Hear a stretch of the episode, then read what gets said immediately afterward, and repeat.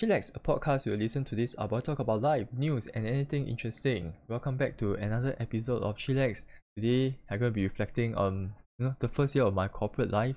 Technically, I'm not really um at my first year. I'm one and a half years and almost two years already.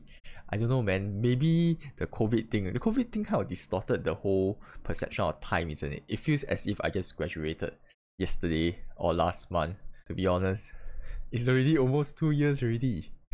I'm not a student anymore. So sad. And near the end of the podcast, I'm gonna be talking about something that I recently discovered about this podcast online. Some of people's comments, reviews, which is kind of interesting. And just in case you might be hearing it, I don't think you, you can hear it at all. Today, HDB decided to wash the floors. So you can hear the hoses, the pipes running. I don't know what kind of water they are using, what kind of pipe they are using. Essentially, water can be heard running through the entire block, and then you know they're gonna wash the floors. I don't think you can hear it at all because I I tried um speaking some lines, and when I was listening to it, can't hear anything. So should be alright. Should be alright. So reflecting on my first year of corporate life, I don't really have a flow, no story. Uh, maybe there are some stories here and there, but it doesn't flow like a story. I just write like a lot of bullet points, things that I found interesting, things that I've learned, and hopefully some of you might find find it mm, relatable, interesting. So the first one is good culture is hard to find, and good ones require top management commitment. So this is quite an interesting thing. My first job out of university, I managed to land a job that has very good culture. And coming from a a background of agency life, right? As we all know, agency is horrendous, I suppose. Uh, it can be, I mean, the culture is like a flip of a coin, right? It can be super good, but then you still work like crazy, and it can be very, very toxic. So I came from a very toxic agency environment. I think I got mentioned it in the previous podcast before, the previous episodes. I mean, TLDR, uh, the the place was quite bad. The team that I got into as compared to the other teams in the agency, mine was probably the worst one. The entire team just wasn't like they, they, they weren't friends at all. They weren't on good working relationships. The manager hit the director, the director hit the manager, the director would throw the manager under the bus, then the manager it is like taking so much heat that she eventually quit, then she have to go and see psychologists and all these things.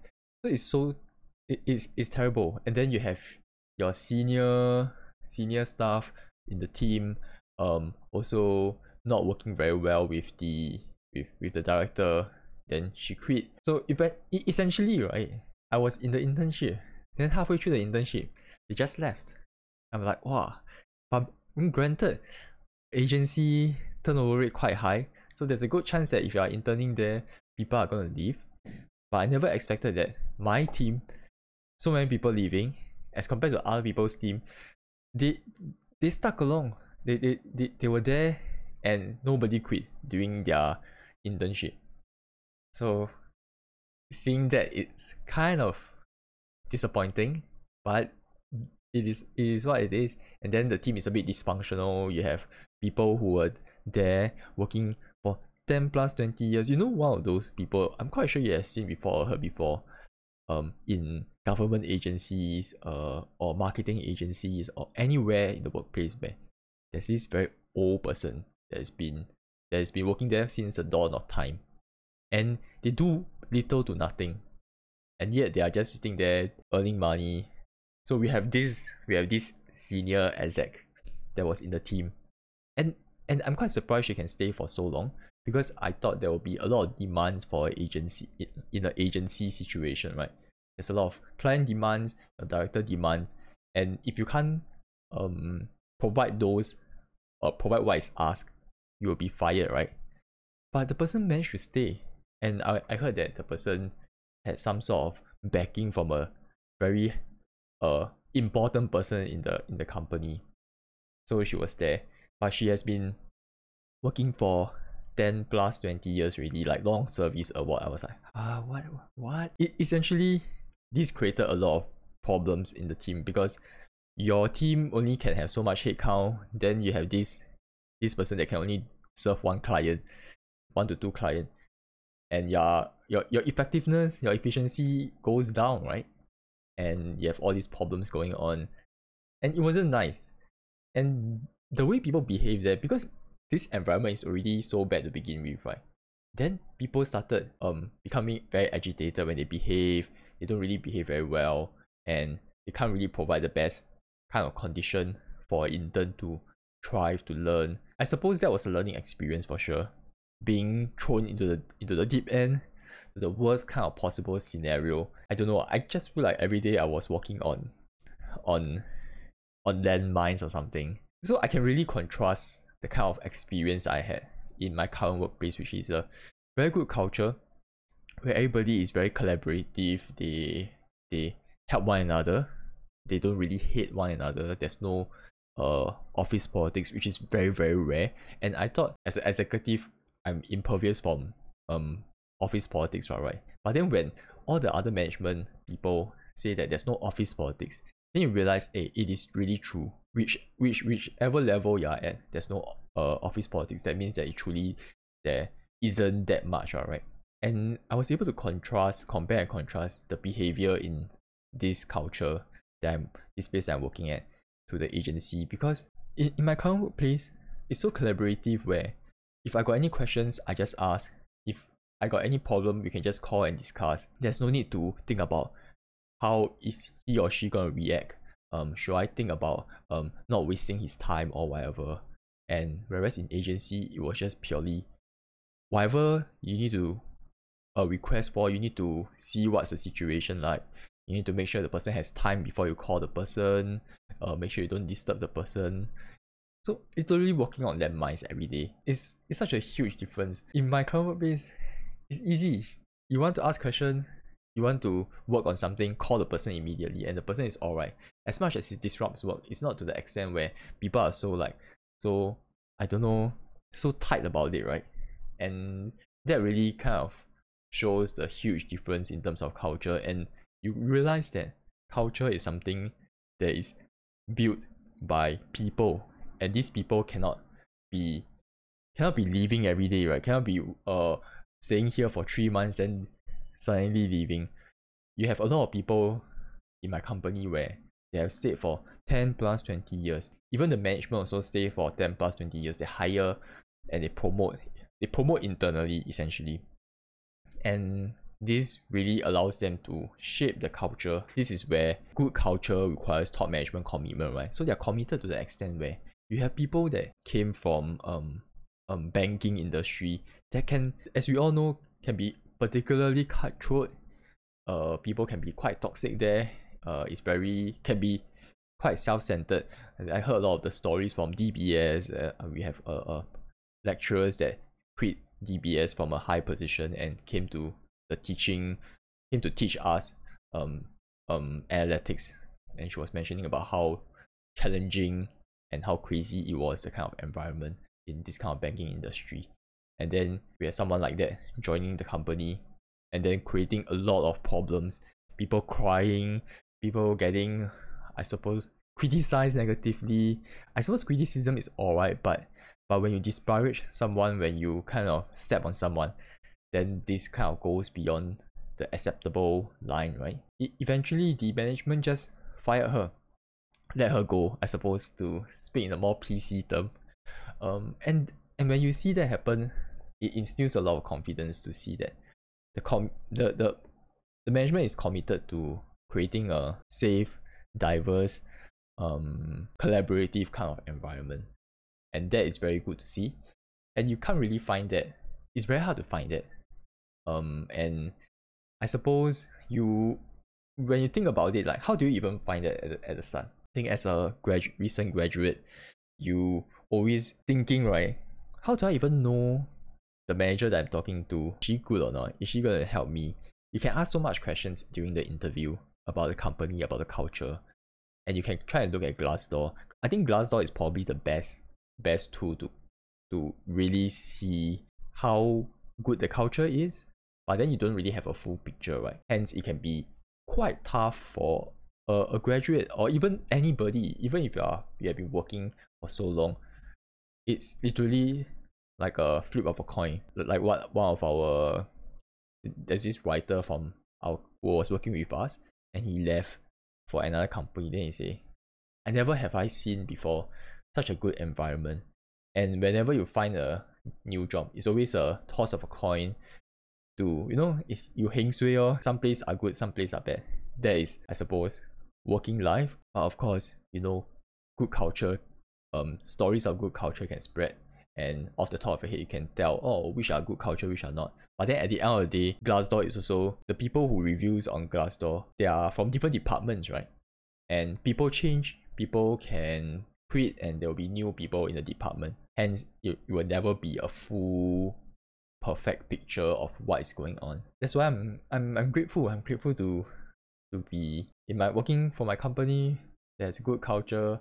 And I think the second bullet point I wrote toxic culture breeds toxic people. The agency uh, experience is a very good example when you have toxic people with that crazy toxic culture that in breeds toxic behavior that turns people I suppose that makes toxic people right and then the third bullet point is there are significant repercussions for social loafers I I I was one of those people in uni where I carried a lot, but thank God I have a group of very close friends where whenever we can go to the same module, we can group together. If the teacher allow, we will always do that because we know that each of us are t- dependable, reliable, and we produce work.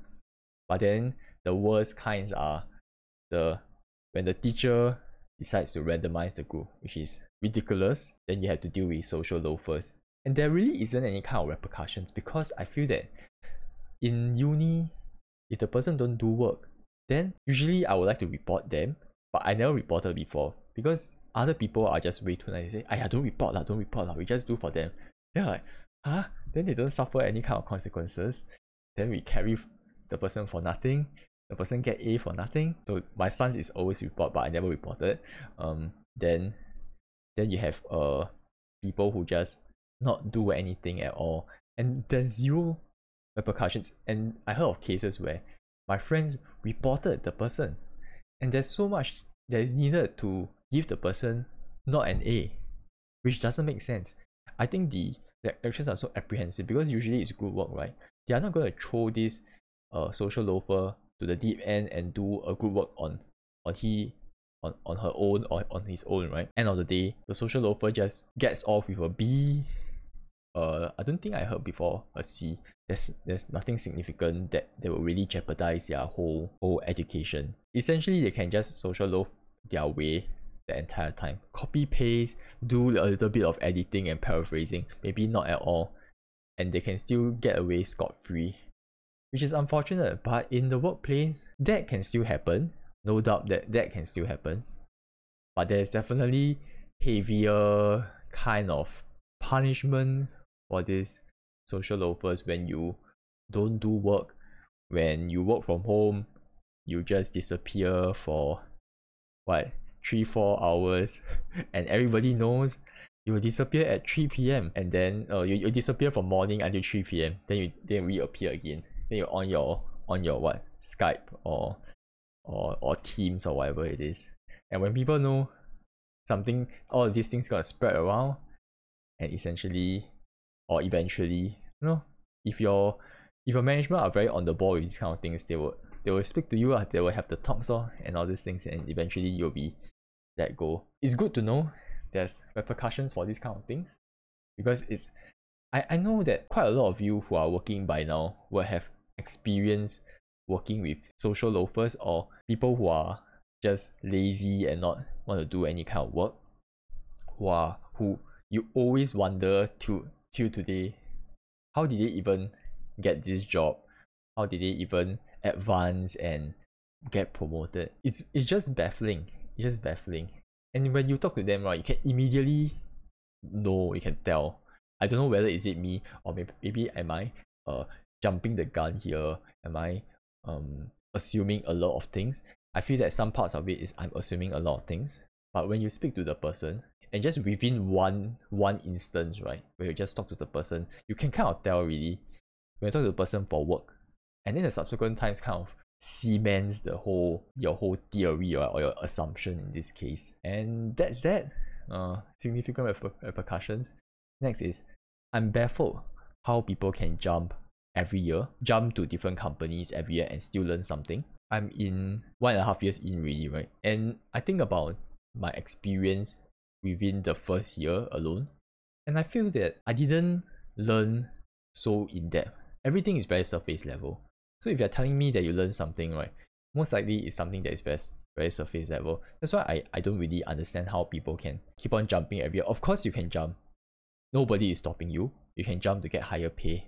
But then um if you talk about learning, are you learning useful things?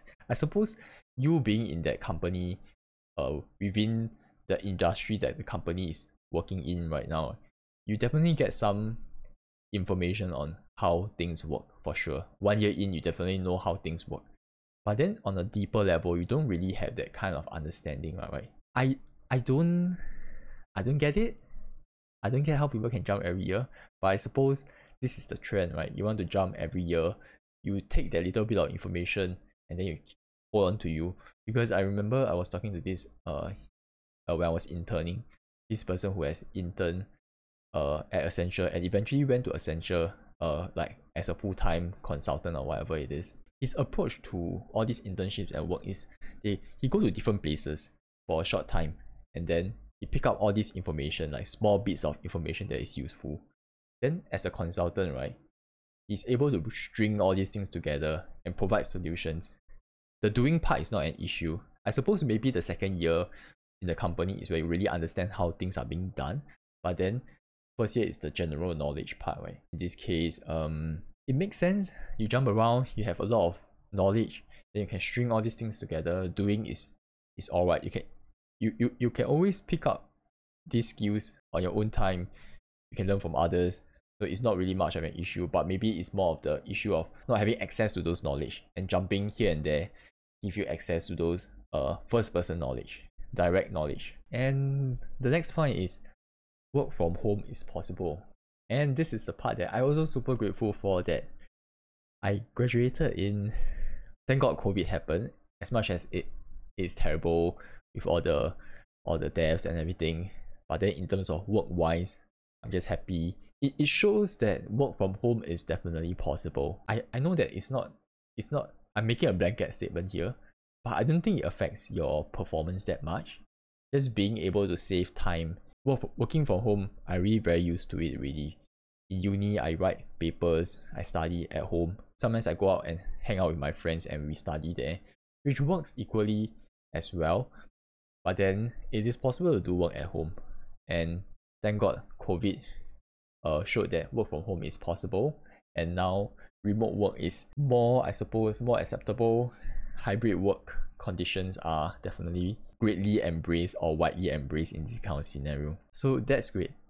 We are saving time, saving two hours of traveling to and fro. We are saving uh traveling cost that amounts to $90 per month. And we are saving on I suppose we are getting more time to sleep, getting more time to spend with our family, watching shows, relaxing. That's great. And then the next point Singapore's graduate salary is is quite high compared to other markets. So when I worked in uh China when I was interning there, I realized the entry level grad for marketing is a is 3k 3k sing and i was quite surprised because i worked for for one of the tech companies the the big three tech companies. I was like huh? 3k only? You work for essentially you are working for google you know and you are earning 3k is, is there something is there like a disconnect here different tech cultures. I'm not too sure. I don't i don't know. Imagine right the tech companies right the, biggest tech companies are uh giving you 3k right? Then this kind of sets a ceiling right? If all the all the companies are essentially most likely to be providing you less money i'm assuming that way. And then seeing the singapore's graduate salary i remember i saw this article before where they compare different countries uh recent graduates their salary And Singapore sits at one of the higher ones. You are getting your salary at quite a high, uh, you are getting quite a high number for, for that. Then you also have your CPF top up from your from your uh, company. And this adds up in the end. Because I was thinking, no, as anybody that wants to uh quit and work for themselves, you you kind of need to do this kind of cost benefit analysis, right? Then you start calculate calculating the amount of money you earn. And it's not just as simple as they say, oh, your your pay is 3k, is 3k. It doesn't work that way, right? It's 3k, CPF, uh the CPF top up, then you have insurance, and you have all the other benefits that your company gives you that adds up together. It's it's it's hard uh, when you compare to other uh, markets. Other markets is might not be as high as ours. Granted, we also need to acknowledge that cost of living in Singapore is way way higher. A house here, you go to Japan, you go to Thailand, you can buy a bungalow really, which is kind kind of sad. Every day I watch YouTube, I see these overseas people talking about the houses they are in, the kind of money they paid for it, and then I see the house I need to that that, that I'm to be buying all these HDB, even the cheapest one in Northside, 300k really. And like, oh my god, I'm paying so much just to rent for 99 years, and I need to live within the confines of people from the top, from the bottom, left, right. I don't have the kind of privacy. I don't have the space. Uh, I don't have all these luxuries that other people can get with the same amount of money, right? Feels a bit sad. Feels a bit sad. But then it is what it is. You are in this country, then the location, I mean you're you have land is scarce, short supply, and you have this 35 year old singles you know, buying their house at such a late age. And then things are so expensive also all these houses. So that's that's one point. The next point would be marketing doesn't earn as much as finance and, and, and accounting. The good thing about our uni was that in our first year, we studied all this uh, common curriculum, all these random philosophical sociology courses where we managed to you know hang out with people from finance and accounting and, and most important most importantly instead of going for those uh I don't know I don't know how to describe it is it sexy camp or whatever the freshman orientation camp that where y'all do all this sexual stuff in other unis, right? Ours we we went for OBS, Outward Bounds, and they put us together with different courses from finance, from accounting, uh, from what was it, from marketing. Everybody come together, and we are able to make lifelong uh friendships through that, and we are, we are still hanging out even until now because throughout your your years in uni, it's not just studying the common curriculum together, but you're also studying uh, common business modules together. That's why we can create those relationships, we can establish and cultivate this relationship. After you graduate, you, you, you realize, you, you hear them say their first, their first job, how much they earn, and then you realize, ah, am I in the wrong, wrong, wrong course being in marketing? Um, marketing for sure in uni was very easy because everything is just written. There's no right or wrong. As long as it makes sense, then anything makes sense, then you, you get graded well. But then in finance accounting, they were definitely struggling a lot because when it comes to numbers, there's right there's right or wrong, right? But then when we graduate, yeah, the money they earn is significantly better. We have friends who are earning earning five plus six K in banking just your typical graduate, not some top role or whatever, just your typical role in banking. And I was like, what? What?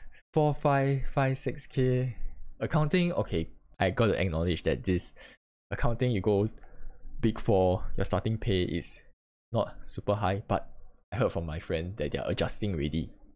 They're adjusting to three three, three six or something. Every year you stay there, the pay you earn jumps a lot higher. Of course, you have to work 24 7 I suppose but the the salary man the salary increases so much marketing is just kind of not as much I'm not really grumbling I don't think I can thrive in the finance environment and I don't think I would have passed the course if I went to finance because all these numbers not really a fan of it I don't think I will do well so the next point I I like work life balance. I never knew I would like uh work life balance. I think in university I was very much hustling, working all day, every day, studying non-stop, non-stop. But then suddenly now that I'm I'm working now, I like to chill after work. I don't I don't really work overtime. And the fact that my company is able to provide that usually companies that can provide that are your your MNCs, uh, MNCs that are Western Western culture. You see these kind of situations happen a lot. Like a, a good example is my friend who is working in Amazon. You have different groups of people who are working from different markets. You have the Australia group, you have the China group. Then you can see that the China group, right, they always work all the way until 8, 9 o'clock. You can still receive emails and texts. But then the Australia group, right, they 6 o'clock, zun zun, and or is it 5 o'clock? They start at 8. And such a big difference, isn't it? And are they earning more? This one is something that I really want to know. Are they earning equal equally as much in terms of salary? If that's the case, then why are you working so much? Are they getting the same amount of opportunities? Are they seen differently in that case? I'm quite sure, right? Because you are working longer hours and one is not. How does management view this kind of situation? Who gets the better opportunity? And how this work-life balance changes these perspectives, right? For me, work-life balance is nice and being able to just finally have time to myself. I, I felt like in uni, even though you have holidays and everything, which is nice, long holidays are nice. You have a lot of time to yourself, but but a lot of the time you are just spent studying, and I didn't really have time for myself. And having that work-life balance is is nice. It's nice. Your world doesn't revolve around work. Personally, I I can't really wrap my head around that but I can imagine how your life can be wrapped around work because you love it so much, or you really have that kind of um, chip on your shoulder that you want to work hard and earn a lot of money. That makes sense. But then for me, I can't really imagine myself in that kind of scenario. Next point. People are excited uh, to push workplace relationships. Ah, okay, okay. I know what this means. People are excited to push workplace relationships. I always thought that workplace relationship is kind of taboo you shouldn't have that kind of thing you can easily and in this kind of uh i don't know climate any kind of uh intimate actions or uh behavior that that triggers people thinking that making them think that oh you know you're stepping across boundaries you can easily get flagged to hr and you can easily be uh, misconstrued as a as some sort of harasser or something, right? That's that's how I feel. That that, that sense of uh it's, it feels so scary. You, you should just behave and you shouldn't do anything that steps out of boundary. But then I think in a Western kind of company, it's a different scenario. And even people, even if, even you just disregard the Western part, any kind of company that I work in, for some reason, they really like workplace relationship. They see people, oh, you know, who do you like most? Uh, if let's uh who's your ideal partner can you like out of all these people in the workplace just name who is the closest to your ideal partner and I was like how why are you asking me this question you're making it so difficult for me to answer it, it's like oh no if I say this is it gonna affect how they view me? Is it gonna affect my work and all these things? And it just makes a very awkward situation.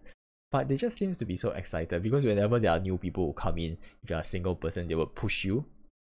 They'll say, hey, you know, you can go and talk to her. They'll bring opp- they'll like create opportunity to bring you guys together. So that was very jarring as compared to comparing it to my my initial expectations that you know these kind of things are frowned upon. Then you suddenly you go into this into a workplace where you know people are just having fun trying to push these kind of relationships. They're like, huh, what is going on? So that was interesting. Uh, the next point How is it possible to balance the demands of being a new parent and work demands? I can't fathom it. I can't imagine it at all. But wait, what's the word? Unimaginable? Uh, yeah, I can't I can't conceive it. I can't even think or hypothesize or, or imagine how this plays out because but people still do it, you know. I mean, well, now that you're working, you have a lot of people getting married, having children, and usually when you have children, right, you are most likely at around the situation, at around the time where you are a senior exec, where you have a lot more responsibilities, or you're a manager when you have a lot more responsibilities. And then you have those work demands because you need to put in more time, do all these tasks, manage all these people, manage all these different stakeholders. And then you become a parent, you give you have a child, and the child, oh my god, the child is it demands your time and attention 24 7 if you don't have a caretaker it's going to be even worse right? And how do you balance that? How do you balance that i, I noticed that what happens is that uh, if the company allows they don't really uh, work the full eight hours during that standard work time um, they might be working three hours here then they go and take care of the kid then they continue working then they take care of the kid then they come back at night when the kid is sleeping and they continue working so they are working round the clock and attending to the kids round the clock. And that's great. I mean, if the company allows that, but just imagining that I myself, I put myself in their shoes. I don't think I can handle it. And I, I don't I don't ever want to put myself in those situations. And will my love for the kid, I mean, I'm quite sure your love for the kid is going to pull you through. But then it's pain, man. Your personal life, your life, your leisure time, all just gone it's just work and parenting, which is something that I I can't accept.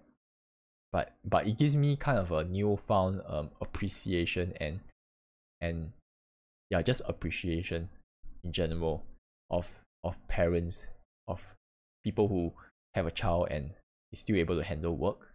That's amazing. Um, the next point, relationship is ultra important in workplace this also relates to I suppose when it, when it comes to relationship, um, it is built through the kind of personality you are that you have, um, your work, the the kind of work you produce, the quality of it, behavior, um, how you talk to people, how you behave in at, at work. All these culminates into relationships. That is ultra important. I didn't realize that like our relationships and public perception um you I really see how a person's um I don't know career trajectory can change so much based on how the person is interacting with people. We have a lot of cases where I seen that you know, they do a lot of good work, but then their personality is like shit, they complain a lot and all these things. And they can they can get let go.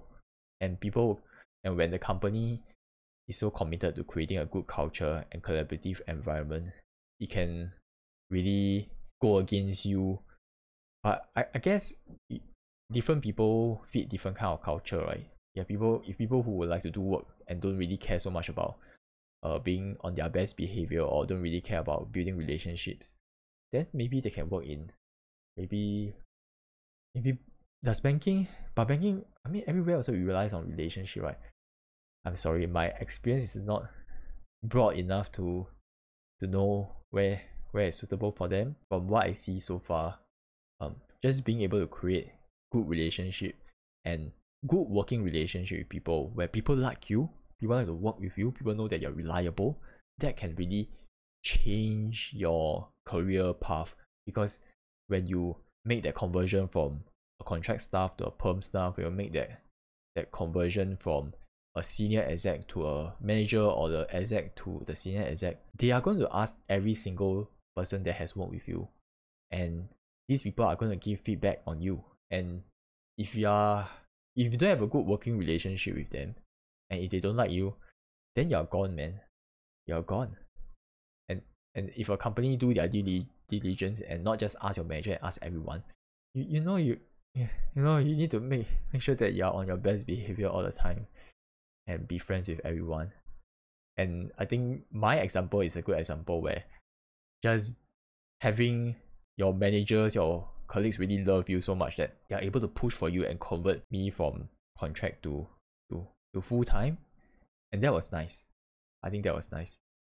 And I can imagine a scenario where the person just just don't care about anything, don't participate in any kind of work events. It, it can really affect mm, their conversion rate quite a fair bit. Next point usually what to climb you have to commit more time to work and also keeping uh abreast of news. Uh, this is something that is quite interesting. Because right now, I mean you just I I I I just uh got into I mean the corporate world and everything. And seeing you know, how exactly do you climb to senior management okay, senior level manager, senior management, uh director level that kind. How how do you do that, right?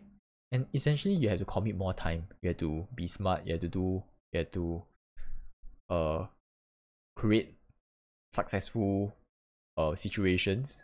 Not really create that doesn't really sound right. You need to uh, produce successful results. That's the best way to put it. Um, like you take out projects, uh, make it successful and everything, and you need to just be on top of the industry news, thinking ahead, thinking from a broader perspective.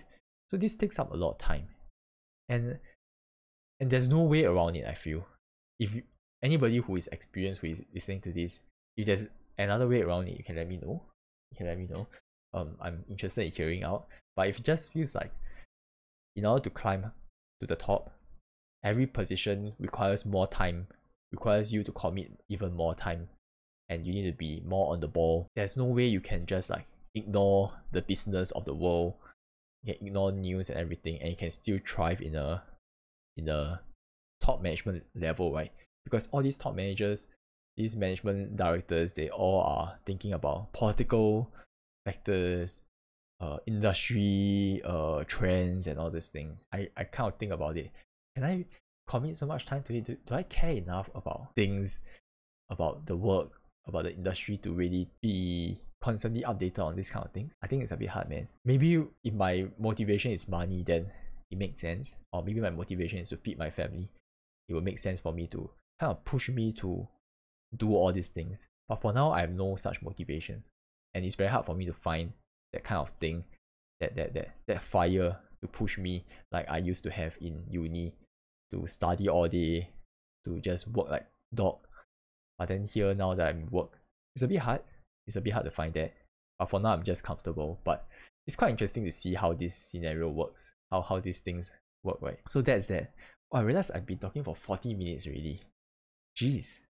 I, I haven't even reached I haven't even reached the end. Today might be the longest episode possible. So so so so so so this is the next part where I think about one week ago or a few days ago I was for some reason it just popped out in my head that I should just search for the podcast name on Google and see whether there's any coverage on it. Anybody talking about it. And I'm glad I did. I found somebody who recommended the podcast. And if the person is listening, has been listening until this point, thank you. On Ask Singapore subreddit, somebody was asking podcast to intro question mark. I've been listening to the daily catch up on my drive to and from work. Will appreciate recommendations that are similar to the daily catch up, vibes, but value adding at the same time, if you know what I mean. Then there's this uh, commenter that commented. Uh, his name is Name Ziles. Names less, I don't know. He just said, other than the mentioned Yah Lah But and in my opinion, my personal face are the Longkang Kitties, lots of lobang, and the more better podcast. Shout out to Chillax, a Singapore podcast for some light, daily, random conversation stuff. That's a very good, good way to put it. I have never been able to um describe my podcast. Just that I just talk about very random stuff. But I think he really put it very, I suppose, in the best way possible, which is like daily random conversational stuff. And thank you for shouting out to the podcast. Uh, I'm quite sure it might have directed people to the podcast to find out more about the podcast. I'm just happy that happened. Uh, thanks for the thanks for the exposure. I'm just happy that it's getting some recognition now. I mean, we are having about hundred people playing the podcast. Uh, like about 150 daily listeners or yeah and 100 plays and downloads per podcast and another and i found another one also this one is more on the happier note i suppose and this one that i found is not on the it's not on the happy note it's more on a negative note which is kind of sad uh there's this website that call that is called Rephonic. I don't know. Is this like a podcast website? But essentially, they say Rephonic has scanned the web and collated all the information found on the on the podcast database, and then there's reviews on it. Oh, oh, oh! I know. Okay, so these reviews came from Apple Podcasts. I didn't know Apple allowed written reviews. I know Spotify allows uh ratings, but then Apple doesn't have it. So Apple's one is 1.7 out of 5 stars from 3 rating, which is unfortunate. You have the first one, a Singaporean, very negative dude. very neg. I gotta admit, I'm quite negative. And I think the challenge here really is, and I've been thinking of for a very long time, because I myself is a very pessimistic and negative person already. At the same time, when you are sharing, when you are trying to be authentic and share the problems that you have faced, your perspective, and just being opened, being an open book, and you want people, you want to provide something that provide some experiences that you have gone through, and people can find something that resonates with them and relatable.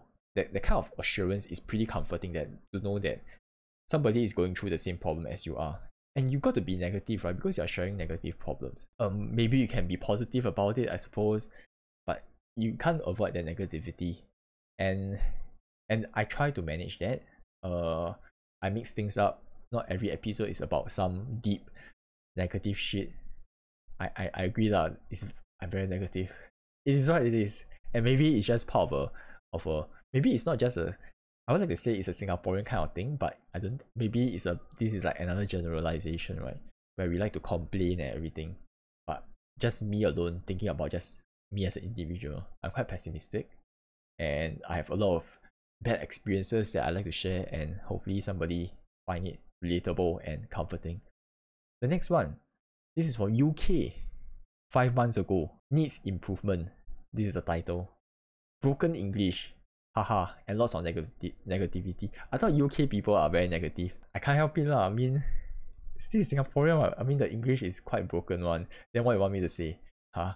You want me to speak like like like UK person? Water, water. I don't know. That, that, does that make it? Does that make my English better? I, I mean, at the end of the day, this is a Singapore podcast. Granted, we can, I can speak in, uh, I can try and speak in perfect English, uh, but but I don't know what is really perfect English. My grammar sucks. My my vocab uh is alright. Um, it is what it is, and I don't think this is is to appeal to overseas people. It's just mainly for me to talk about random things and appeal to local people. Overseas people like to listen to this, it's, it's great. But overall, it is what it is. Uh, broken English, so be it. So be it. Then the next one, uh, Three stars, not bad. Interesting sharing, that's all. There's nothing else he mentioned. Which is alright. Interesting sharing, not the worst. But the ratings are quite brutal. If you if you are still listening until this point, if you haven't rated the podcast, please do. Please rate it five star. Uh I mean it's a bit how do I say I mean, it feels a bit weird to be asking for rating, but I think it really affects what whether people want to listen to the podcast or not. And I think that podcast is very subjective. If you like it, means you like it. There's no in between, I feel. And that's that. It's good to see uh, there are people talking about the podcast. I'm just happy that the podcast is growing to some extent. And that's the end of this episode. I can't believe I talked so long. To end things off, if you'd like to support the podcast, uh, you can always go to patreon.com slash podcast. I created an additional tier, a cheaper tier, so that you know if you are interested, you can support the podcast monthly for about two dollars, and then you can get additional episodes. Which is it doesn't break your bank in that sense, because I felt that the five dollars as the lowest tier might be a bit too much. If you like to throw money my way, thanks, and all this money will not go to my pocket. Will will go towards funding the video set where I can create a video podcast, do live stream, live streaming, and all these things. And yeah, if you got any questions or inquiries or things you want to talk about, you can always email me at chillax singapore podcast at gmail.com. So thanks for listening and I will see you guys next time.